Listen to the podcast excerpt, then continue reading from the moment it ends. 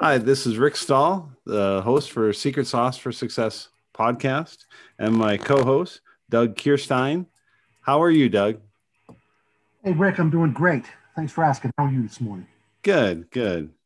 So, good. what's this I hear about a podcast we're starting?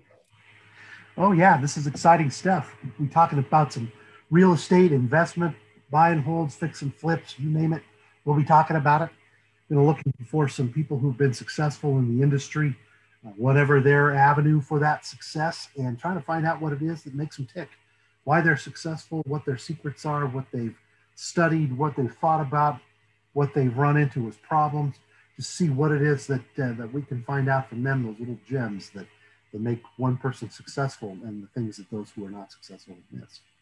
Yeah, it should really be interesting as we boil it down and find that secret ingredient um, or ingredients. Probably there's there's probably a wide variety of things that make makes somebody successful.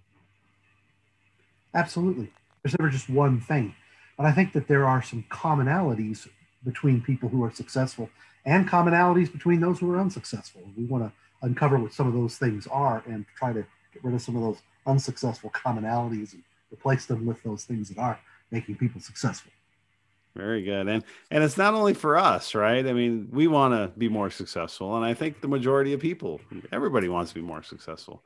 So hopefully it's a win-win for both us and the listener uh, to advance their business, however it is. And we we're trying to do this podcast as that avenue. Absolutely. And I think it's a great way to reach people. Listen uh, sitting on the couch at home or on the treadmill at the gym or in the car on the way to work. So it's a great avenue to, to get in front of people and uh, maybe help a few other people who need that same guidance and direction. Yep. And we're going to do this weekly. We'll uh, hopefully you'll dial in and uh, download our podcast weekly. And as Doug said, listen to it as you're driving to work or on a, on a treadmill um, can you tell us a little bit about yourself, Doug? Yeah, certainly. So I've been uh, in financial services for a long time.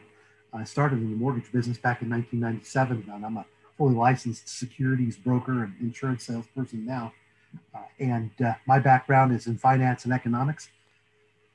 And I'm very excited about the idea of putting money into something and investing in various things. That's why I've made a career of it. So real estate is another asset class. We call it as a matter of being a little more um, a little more specific with that terminology, but it's just another way to invest, another way to make money. It behaves a little differently than other investments do, and it's it's a lot of fun to talk about it. So uh, that's where I come from, and and the reason that I'm a part of this podcast. Very good. Tell us a little about yourself. Yeah, I'm a electrical engineer and uh, also got into real estate as a uh, we were trying to sell our house and move to a different house back in 2007 just as the market was crashing. And uh, i was paying extra on the the house we lived in at the time and we are still going to lose money. And essentially i was to the point where i couldn't do worse than the amount of money we were losing uh, if we sold. So we decided to keep it and that's been great. And we've picked up a number of other rentals, and I've just seen the value of that asset class of real estate. It's just so forgiving and so many opportunities out there, and um, that's that's kind of why I'm very excited about real estate. Excellent. We always love to have a licensed broker here and able to answer some of these difficult questions about how the process works and, and uh, how to get in front of properties. What do you what do you look for and how do you look for them? So we'll look for some insight from you on that side of things for sure, Rick. Right. Uh, yeah, I forgot to mention I uh, picked up my real estate license uh, three four years ago.